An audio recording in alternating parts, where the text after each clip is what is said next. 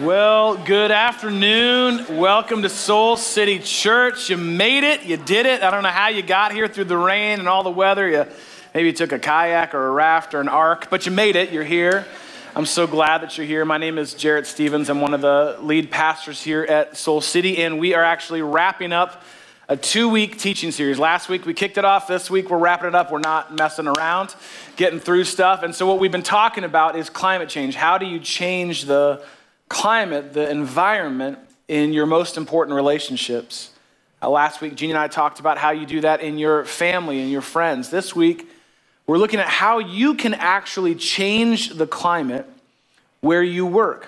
Wherever it is that you work, you can actually change the climate where you work. Now, I know we all work in lots of different places in lots of different ways. Maybe you work in an office, maybe you work in a warehouse, maybe you work in retail, maybe you work from home or at a hospital or a salon, maybe you're the boss, maybe you're not the boss yet, but you wish you were, maybe you work remotely. Lots of different contexts for how we work and where we work, but what we're going to talk about today actually applies to all of us, no matter what it is that you're doing or how it is that you may be doing it. You may be working from home, you may be staying at home right now. But the principle that we're going to look at today, if we actually applied it to our lives, has the power to radically transform, to shift, to change the climate where you work. And I'm excited for us to get into that. I have some really, I think, helpful, spiritually practical next steps that each of us can take this week. But I want you to answer a question with the person sitting next to you. I want you to think about where it is that you work, whatever it is that you may do, however it is that you may do it. If you had to describe the climate, the current work climate, how would you describe it? If you had to sum up the work environment where you work in one word, what would you say that is? If you had to describe it in one word, so either in your home or at work or at school, whatever it may be, if you had to describe that current climate in just one word, what would it be? Does that make sense? So I want you to turn to the person next to you. This should be pretty easy. It's just one word. So I want you to, you don't have to like give a, you don't this is not a time to vent. Maybe I should say that. This is not a time to vent, all right? We can do that later. This is just one word description about where you work. What's the climate where you work? Turn to the person next to you. you got 30 seconds to share one word. Ready, set, go.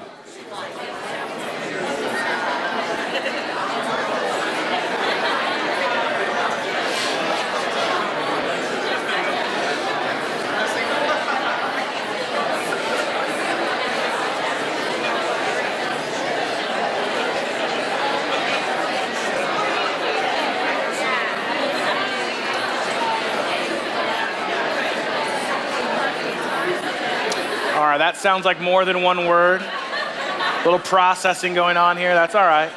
Safe space.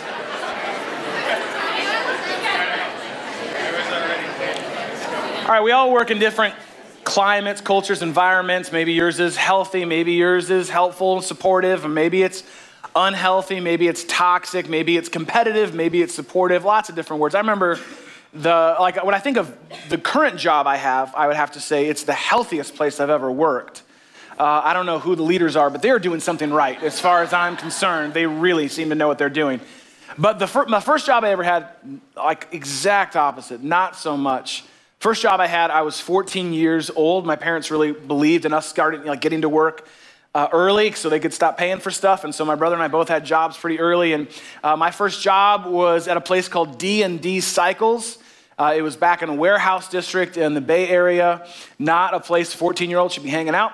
And uh, this place only had four employees, including me the boss, two other guys, and me. And it was not a healthy or helpful, some might even call it a toxic environment. And I remember that two of the guys that worked there with me were a little bit older than me in their 20s covered in tattoos. Before it was cool to have tattoos, these guys were covered. And they were both in a punk rock band. And so the music that blasted in this warehouse was punk music all day. Songs I could barely understand, but the words I could understand, I probably shouldn't have heard at that age. And so just intense in that regard. But it wasn't only just that, it was the jokes that they would tell, like during breaks, and the way that they would talk. Again, not very appropriate for a 14 year old. My mom had no idea what she was dropping me off at when she would drop me off there.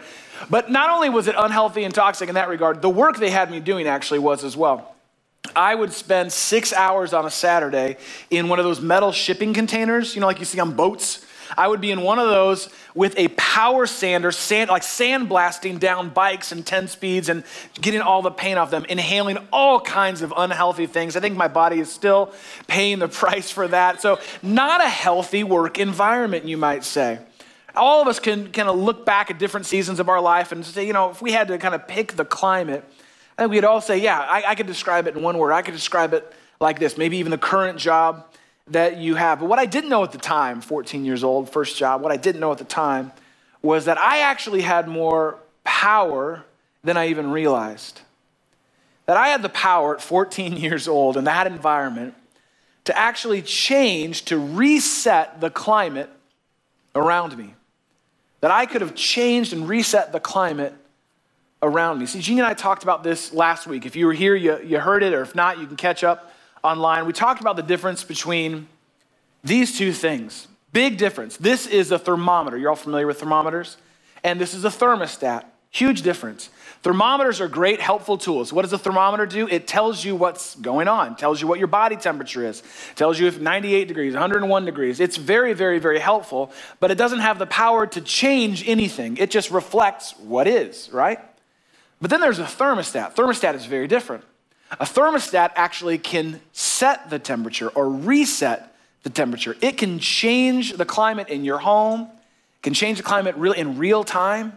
There's a big difference between a thermostat and a thermometer. And that really is a choice that I had at 14 years old, that you have, at whatever job you have right now. All of us have, wherever it is that we show up to work, whenever it is that we show up to work. You have the power to either reflect the climate at your work or to reset the climate at your work. Like we talked about last week, you're either going to reflect it, that's just a thermometer, or you can reset it. You can literally set the climate, the culture around you. And that's really the work that God has actually created us to do and invited us to do. Whether or not you're in charge, whether or not you've been there a long time, wherever it is that you might work, God has actually given you a transformational tool that has the power to reset the climate where you work. And here's the crazy thing you've had this tool with you at every job you've ever had. I had it with me in that shipping container.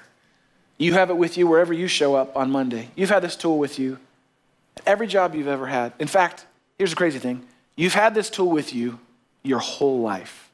And so we want to learn how to use it well today. So grab a Bible if you would and open to Ephesians chapter 4. If you brought a Bible with you, fantastic. If not, that's okay. We got you covered. There should be one right in your seat back in front of you. It, uh, grab a Bible and a pen. You're going to want to have both. If you don't have a Bible or you don't have a pen, grab one. There should be one right in front of you or in the seat back in front of you. And we're going to open to Ephesians chapter 4. In the gray Bible, it's page 816. Page 816 in the gray Bible. That'll kind of fast track you there to get you there.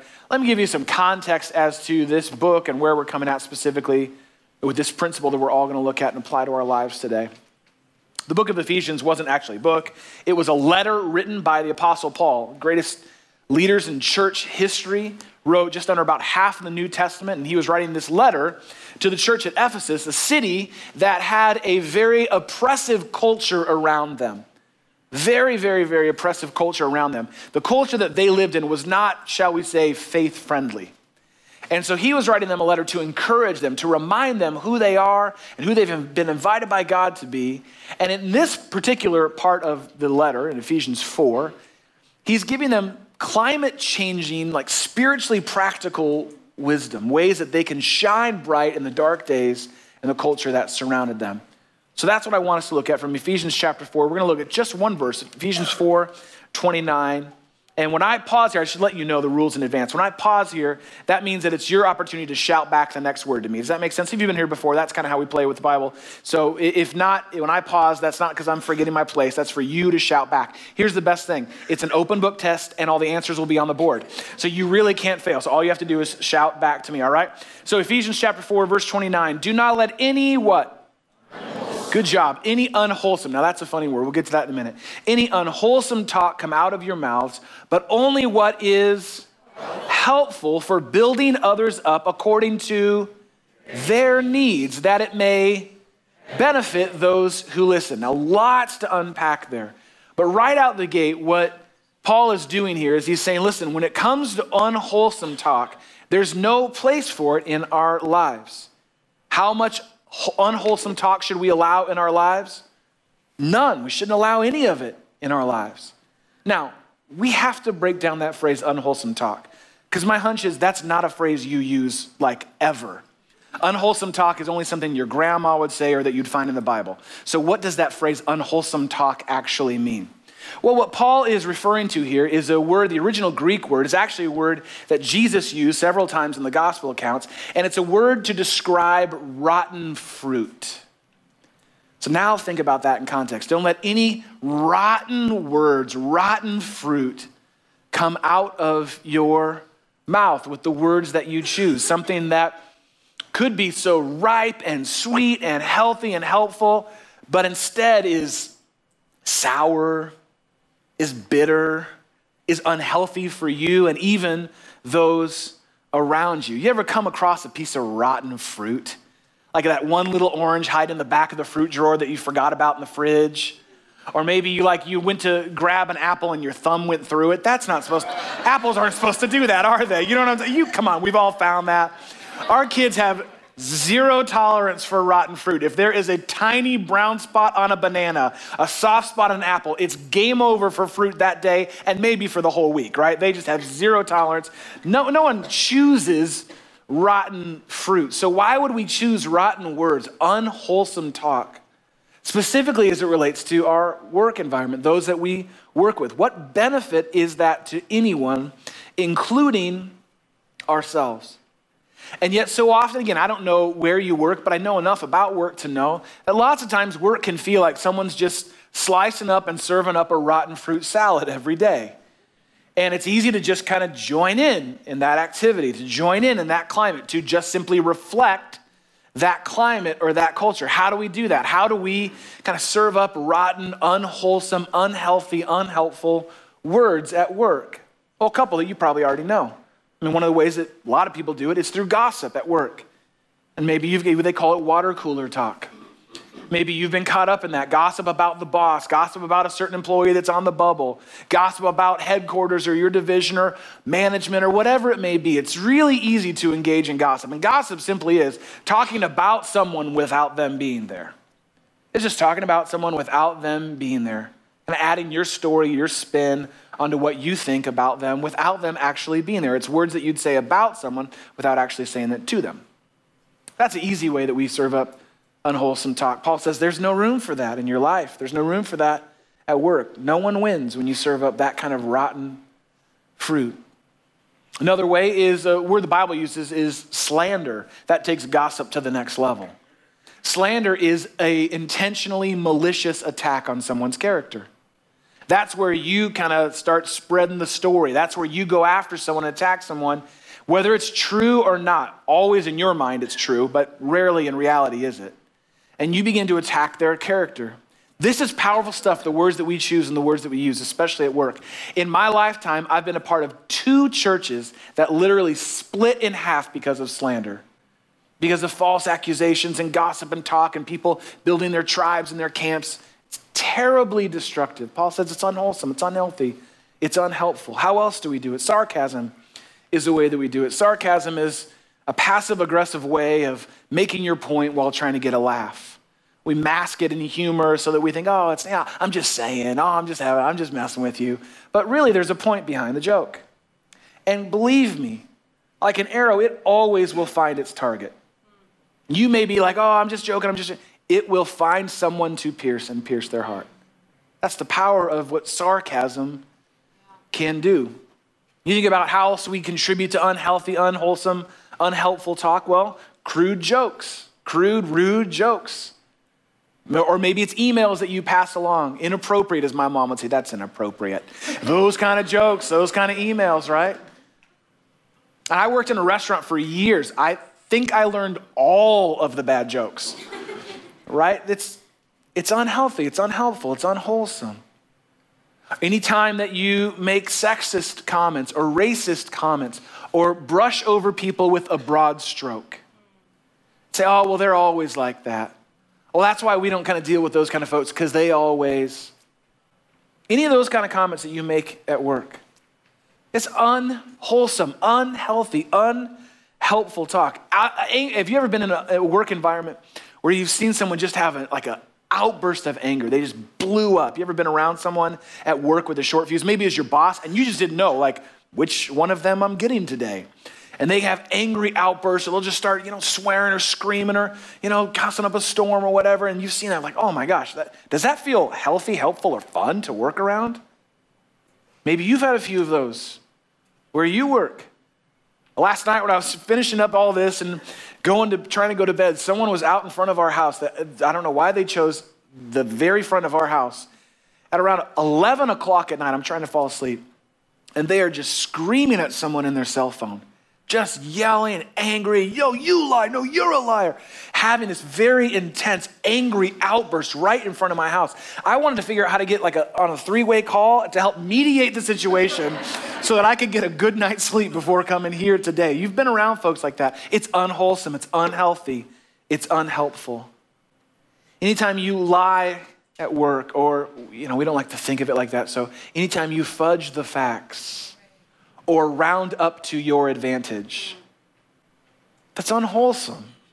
It's unhealthy. It's rotten fruit. And it never quite gets you what you think it's going to get you in the end. If you're in, engaging in any one of those ways, and I'm sure you could tell me a lot more from your work experience, or if we were to all be honest about our lives, the ways that we contribute and kind of reflect the culture through unwholesome, unhealthy, unhelpful talk.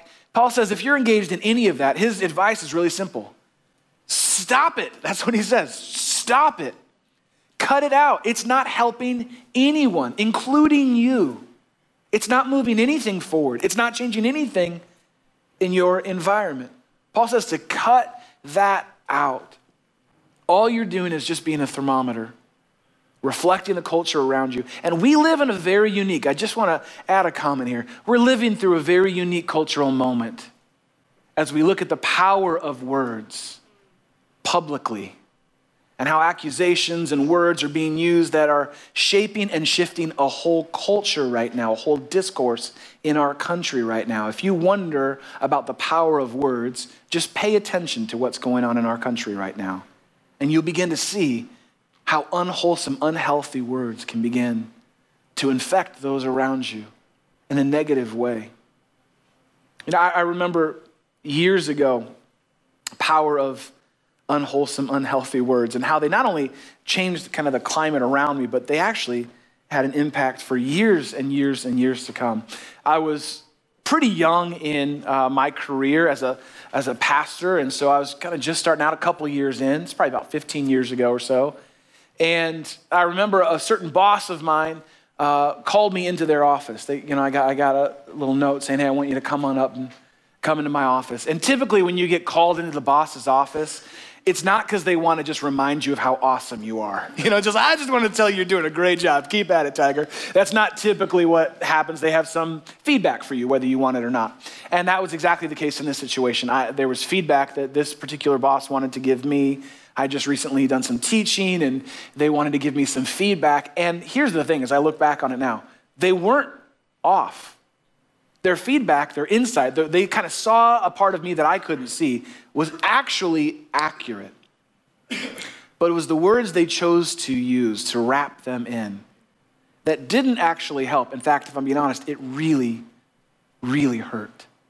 Because they didn't just have kind of critique or feedback on my actions, they attacked my character and made assumptions about who I am and kind of said some things about me. And it really, really affected me. Again, I'm young and I'm wanting to do a good job at my job, and then to hear this from a boss, someone above me, their words weren't healthy or helpful. I would say, according to Paul's measure here, they were unwholesome. And I walked out of their office with my tail between my legs, thinking, I, got, I might as well quit now and to go find a career, another career, because I don't know if I'll ever, ever, ever be able to measure up, be able to do this right. Here's the crazy thing I can tell you exactly where I was sitting, I can tell you exactly how the conversation went. In fact, as recently as this last summer, I was still talking about it with my counselor some 15 years later.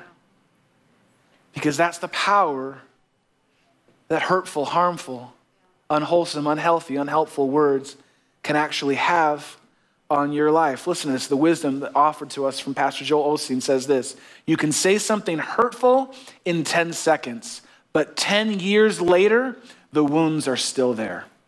True? It only takes 10 seconds to put someone on blast, to kind of, you know, tear them apart with your words. You can do it in a second. Maybe it feels good to you in that moment. It may take 10 years for someone to actually heal from those wounds. And my hunch is if you were to get really quiet, if you were to sit really still for a moment, that you might actually be able to go back to a moment that someone spoke harsh or unhealthy or unhelpful or hurtful even words to you at your life. I bet you if we sat still for about 30 seconds or so, you could go right back to them yourself. Maybe it was a teacher, maybe it was a parent, maybe it was a boss and you remember where you were sitting, you remember how it felt, and in fact, it may still be in you and have come to define a part of you to this very day. And if you know how that feels to be on the other side of those words, imagine how it feels to be on the other side of you when you offer those words. And maybe, maybe the whole reason you came here this weekend I'm going to give like some, I think, some really helpful next steps here in a moment. But maybe the most important, in fact, the only next step you need to hear, is that there are some people in your life that you've used harsh, hurtful, unwholesome, unhealthy, unhelpful words with, maybe recently or not long ago, and you know it. Even as I say it right now, you know how you spoke to them, you know how you tore them down with your words. And the most important thing you need to do today is to make it right, is to ask for their forgiveness. Maybe it's a spouse. Maybe it's someone you work with. Maybe it was someone that worked for you. I don't know. But you know what it's like to receive those words. So imagine what it's like to be on the other side of you receiving those words. It's powerful. It takes 10 seconds to tear someone down, but it can last for years and years and years to come. But thankfully, God says there is actually another way.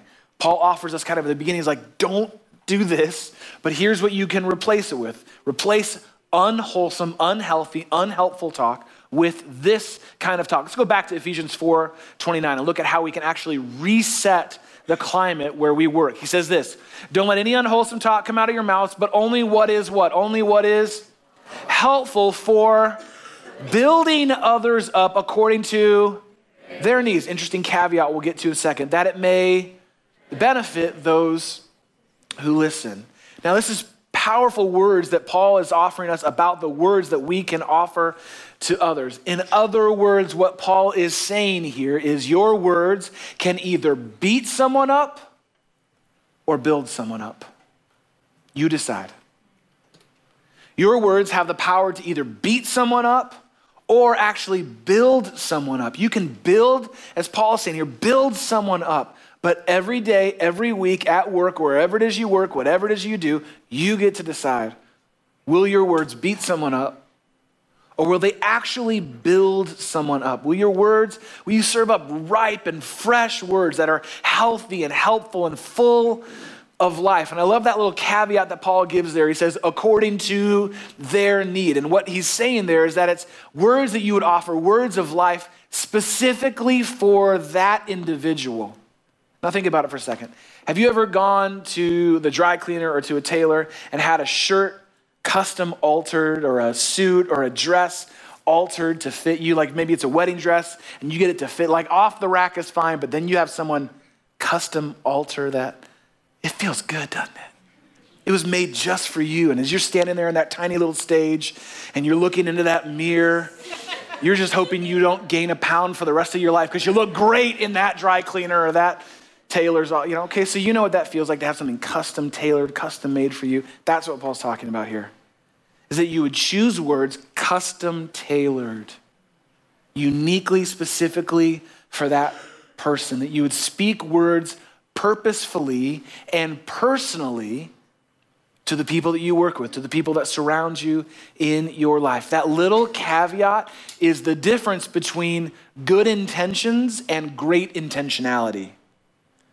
It's the difference between carelessness and thoughtfulness that you would say, I want to speak these specific words because I know who this person is and I know that these words will build them up, will breathe life into them. Can you imagine what would happen if you went to work and made it your job at work to be the epicenter of encouragement around you, wherever it is you work. Again, work in office, work at home, wherever it is. But you walked in saying, Look, I may have all these tasks I have to do, but I know what my real job is. It's to be the epicenter of encouragement, to be the eye of the storm of encouragement, of words that build others up. That gives you a whole new purpose at work. That gives you a whole new purpose of the people that are in proximity with you. What does that look like to be that epicenter of encouragement, to build others up with your words? Well, a couple thoughts. You might want to jot these down. Maybe this will be some fun to play with this week. A couple thoughts. First is call out character, not just accomplishments. A way that you can really build someone up, custom tailor words for them, is that you call out their character, not just their accomplishments. Calling out their accomplishments is great. That's kind of what you do at work. Hey, great job on that report. Hey, great job last month. Hey, you really did a great. That's great. That's awesome. That's fine. And it's good. But when you speak to someone's character, you're speaking to the core of who they are, not just what they do, but who they are. Like if someone continues to show up like ready for work, they're on time or even, God forbid, early to work, and they show up and they're ready to roll, and you notice that. Maybe you're a coworker, maybe you're their boss. For you to speak to their character would mean to say, hey, I really appreciate you because every time I see you, you show up here ready to roll. And what that shows me is that you really are grateful for this job, or that you really appreciate what you're doing, or that you're all in. And I'm so grateful for that kind of attitude around here. Thank you. That's inspiring to me. Or you come out of a really rough meeting where someone kind of gets torn up. And you speak to their character and say, Hey, I know when the boss was lighting you up, I noticed that you didn't fight back, that you didn't power up. And I just want to say, I really respect that. I see that in you. That took great self control. And I really respect that in you. I'm learning that from you.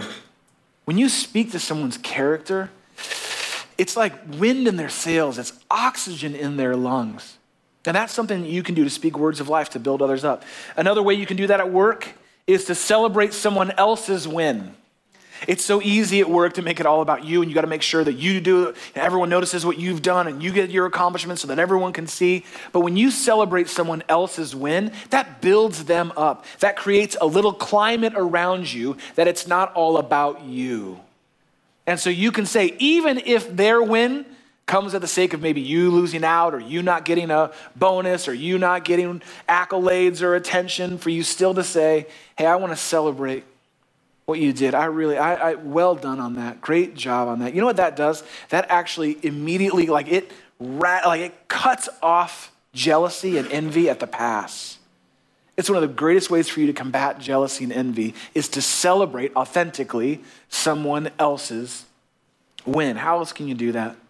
Well, this one seems so simple, but I don't think we often do it enough. One of the ways that you can build someone up with your words, specifically if you're not the boss, so if there's someone over you, here's what you can do thank your boss for what they do.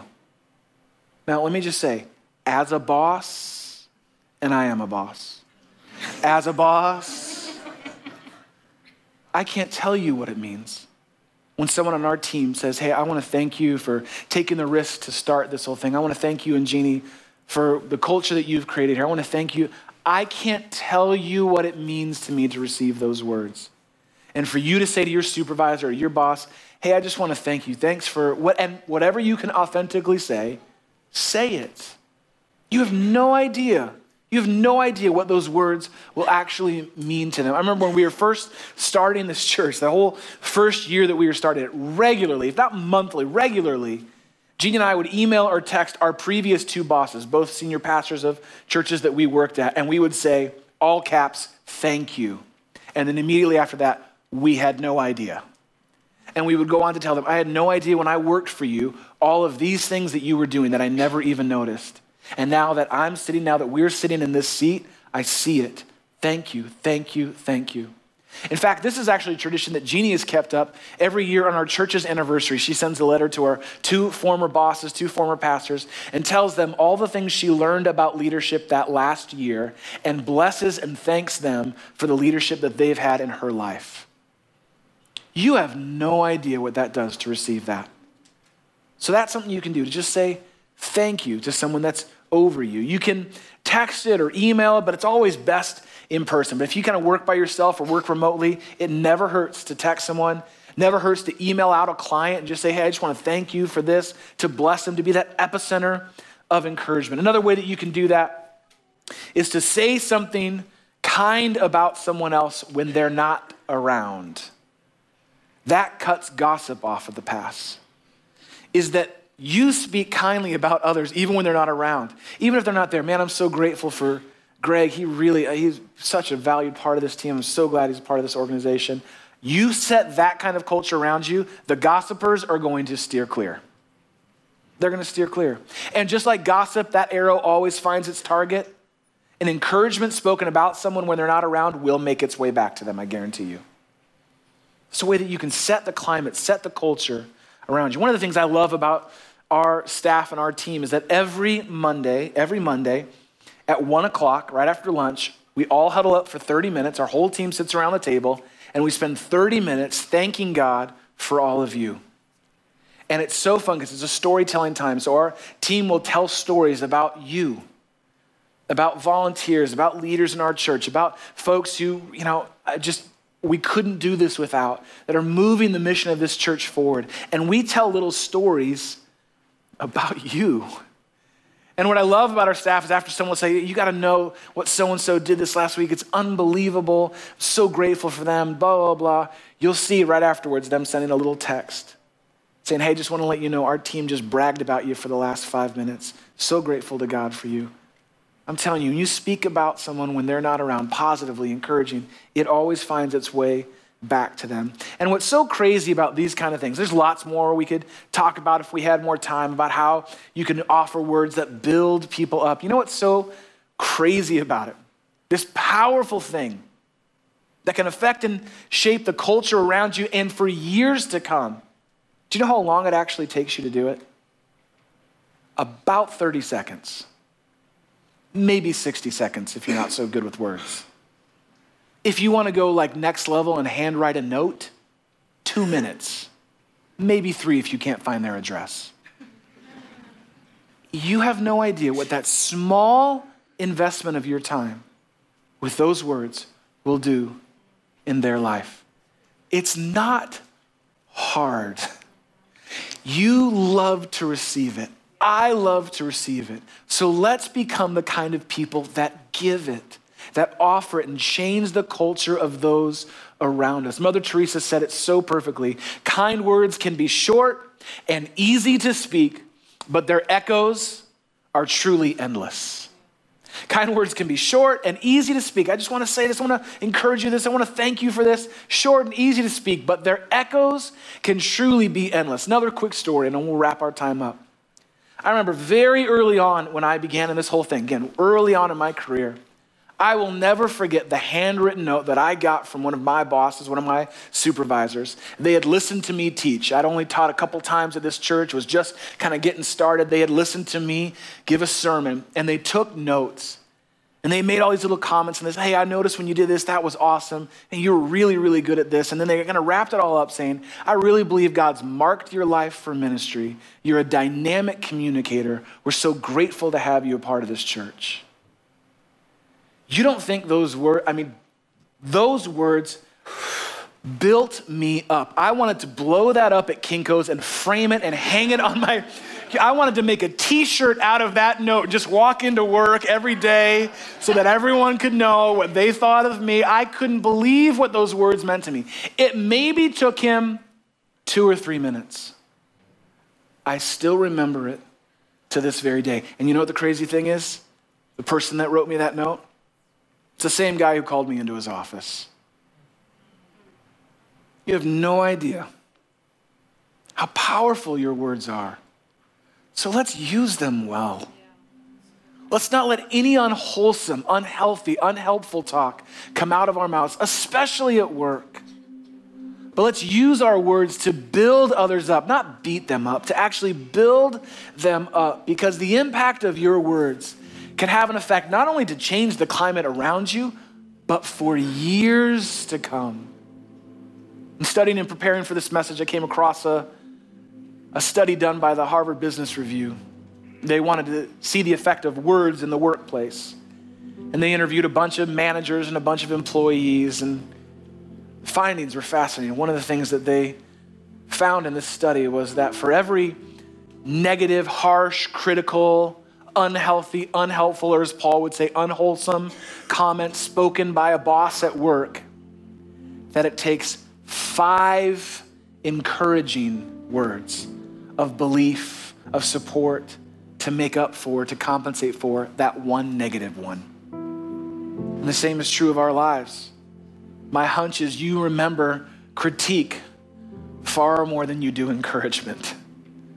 It takes five encouraging words of life, of building up, to compensate, to make up for one hurtful, harmful, unhealthy, unhelpful, unwholesome comment. So, what I thought would be fun for our homework this week, again, wherever it is you work, whatever it is you do, I thought this would be really fun for us to do together as a church. I thought it'd be fun for us to see each day, whatever it is that you do, to have five moments where you encourage someone else. Let's tip the scales together. Five comments. And it may be all to one person, it may be to your boss, it may be to coworkers. I mean, can you imagine if you focused on one person all week, it might get annoying. So spread the love, spread the love out just a little bit. But your goal, and make it fun, to have five unique comments. You think, oh, oh man, that's hard. How am I gonna do that? It's going to take you about two and a half minutes a day. You spend more time deleting email. You can do this. You can tip the scales. We can be the kind of people that build others up with our words. Five encouraging words of life that build someone up. Can you do that this week? At one of our earlier gatherings, when we were leaving, I was standing at the door. Someone came up to me and put their hand on my shoulder and said, I just want to let you know that was such an encouraging sermon. It was so helpful. And they kind of went on, like, I just love this church and the way that you make it so practical. And they kind of said that. I'm like, oh, thank you. And then they looked at me and they said, That's one. That's okay, so that's not necessarily the spirit. I mean, it counts, but still, you don't have to do this every time, like check it off on your wall. It's an internal scorekeeping. Can we agree to that to not make it weird? All right, good. So imagine what that would be like if all over this city, all over this city, and all the different facets where God has given you an opportunity to work, whatever that may be, in your home, in your office, in a warehouse, in a school, a hospital. Can you imagine what might happen if these little epicenters of encouragement started popping up? And we took this challenge from God seriously to not let any unwholesome talk come out, but to build others up with our words. Can you imagine how the light and the love of God might spread and work its way even more so throughout this city, starting in the places where you work? So I want to pray for you towards that end. I'm going to ask you to stand up if you would, and I'd love to pray for you, and then we'll close out our time together. And we take a posture here of prayer with open hands, and it just kind of rep- represents open hearts. So if you want to open up your hands, think about your work, think about what's facing you this week, and open hearts and minds to God, I'd love to pray for you as we consider taking this challenge together today. God, I thank you for the fact that everything we see around us, this entire world, our lives itself, were actually spoken into existence with your words. Mm. And your word has been speaking to us today, God, challenging us on the words that you've given us to use. And so, God, may it be true of us that we build others up, not beat others up with our words. And God, I pray, I want to specifically pray right now for every person here who's maybe a boss or a manager, has a team of people under them. God, I pray that they would take this challenge seriously this week, that they would out encourage anyone else in their organization, that they would bless those around them, God. Not just see them as people to get done whatever it is they need to get done, but they would bless them and build them up with words. And God, I also want to pray for anyone right now who is discouraged at work, who just feels like it's an unhealthy, unhelpful, toxic environment and God, they don't even know how they're going to make it through and they can't stand this or that or the other. God, I pray that you would give them a new vision for their work this week, a new purpose, a new job at work this week. That despite what the culture may be around them, they can change the climate, God by using the words you've given us to build others up. God, I pray you'd give them hope and encouragement that your word and your love, God, would be a gift to them today. And that we would see all of our life as an opportunity to trust you, that we would surrender it all to you, that it's not our work life and our God life, but God, you are actually with us every moment at work. It's our life with you. And so help us, God, to surrender all of that to you today and to trust you with it. It's in your name that we pray. Amen.